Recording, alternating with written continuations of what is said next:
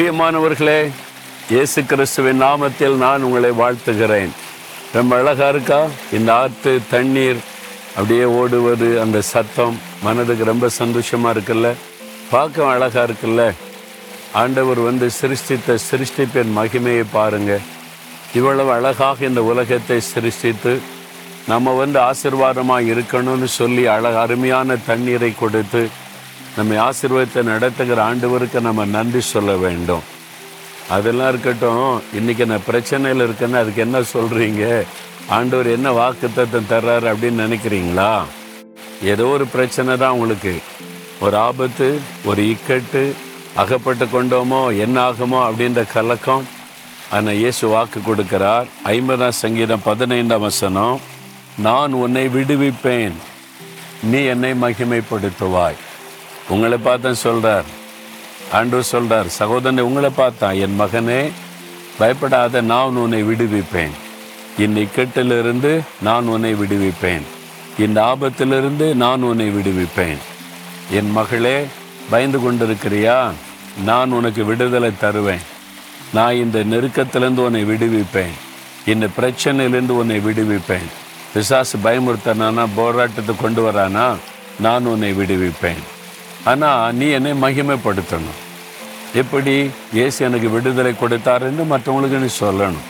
அது ஒன்று தான் அவர் எதிர்பார்க்கிறார். உங்கள்கிட்ட காசோ பணமோ எதுவுமே கேட்கலையே. அப்போ உங்களுக்கு தெரிந்த எத்தனை பேர் இப்படி ஆபத்தில் இக்கட்டில் இருப்பாங்கல்ல, எனக்கு இயேசு விடுதலை கொடுத்தார், உங்களுக்கும் தருவார்னு அவருக்கு சொல்லணும். அதுதான் ஆண்டவருக்கு சந்தோஷம். சொல்லுவீங்களா?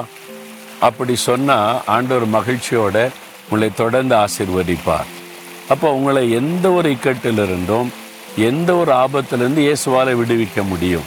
அது எப்படி சொல்கிறீங்க அப்படின்னு கேட்டால், நமக்காக சிலுவையில் தன்னை ஆணி அடித்து தொங்க விடுவதற்கு இயேசு தன்னை அர்ப்பணித்து கொண்டார். அந்த சிலுவை மரத்தில் தொங்குவதை பாருங்கள். கைகளில் கால்களில் ஆணி அடிக்கப்பட்டு அவர் அதை தப்ப முடியாதா? அவர் யாராவது சிலுவையிலிருந்து கொல்ல முடியும்னு நினைக்கிறீங்க? அவர் சர்வ வல்லமுள்ள தேவன், கடலின் மீது நடந்தவர், அண்ட சராசங்களை சிருஷ்டித்த தேவன். அவரை ஒருத்தரும் கொல்ல முடியாது.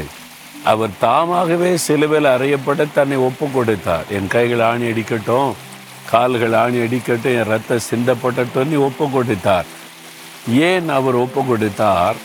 நம்மை பாவத்திலிருந்து விடுதலையாக்க, சாபத்திலிருந்து விடுதலையாக்க, பயத்திலிருந்து விடுதலையாக்க, நம்மை வந்து இக்கட்டிலிருந்து விடுதலையாக்க, கவலையிலிருந்து விடுதலையாக்க, உங்களுக்கு விடுதலை கொடுக்க இயேசு தன்னையே சிலுவையிலே மரண பலியாக ஒப்பு கொடுத்தார். அப்போ அதை விசுவாசித்து நீங்கள் என்னை விடுதலையாக்க முடியும், எனக்கு விடுதலை தாங்க, நான் உம்மை மகிமைப்படுத்துவேன், உம்மை பற்றி நான் மற்றவங்களுக்கு சொல்லுவேன், இயேசு எனக்கு விடுதலை கொடுத்தார், உங்களுக்கு விடுதலை தருவார்னு சொல்லுவேன். அவ்வளோதான். நீங்கள் அப்படி அர்ப்பணித்து கொண்டா, அவருடைய எதிர்பார்ப்பின்படி செய்ய ஒப்பு கொடுத்தா கட்டாயம் விடுதலை தருவார். அதுதான் அவர் சொல்கிறாரு, நான் உன்னை விடுவிப்பேன், ஆனால் நீ என்னை மகிமைப்படுத்தணும். அவ்வளோதான், ரொம்ப சிம்பிள். அப்போ ஆண்டவர்கிட்ட சொல்லுங்கள், ஆண்டவரே எனக்கு விடுதலை தாங்க, என்னால் இதை விட முடியல, என்னால் இதை வெளியே வர முடியல, என்னால் இந்த காரியத்தில் ஜெயிக்க முடியலை, ஒரு அடிமைத்தனம், ஒரு கண்ணில் அகப்பட்டு கொண்டேன், எனக்கு ஒரு விடுதலை தாங்க. நான் வந்து இந்த விடுதலை எல்லாருக்கும் சொல்லுவேன்னு சொல்கிறீங்களா? அந்த விடுதலையை சிலுவையில் ரத்த சிந்தின போது அவர் சாத்தானை ஜெயித்து விடுதலை சம்பாதித்திருக்கிறார். அதனால் இயேசுவின் நாமத்தை சொல்லும்போது கட்டாயம் உங்களுக்கு விடுதலை தான்.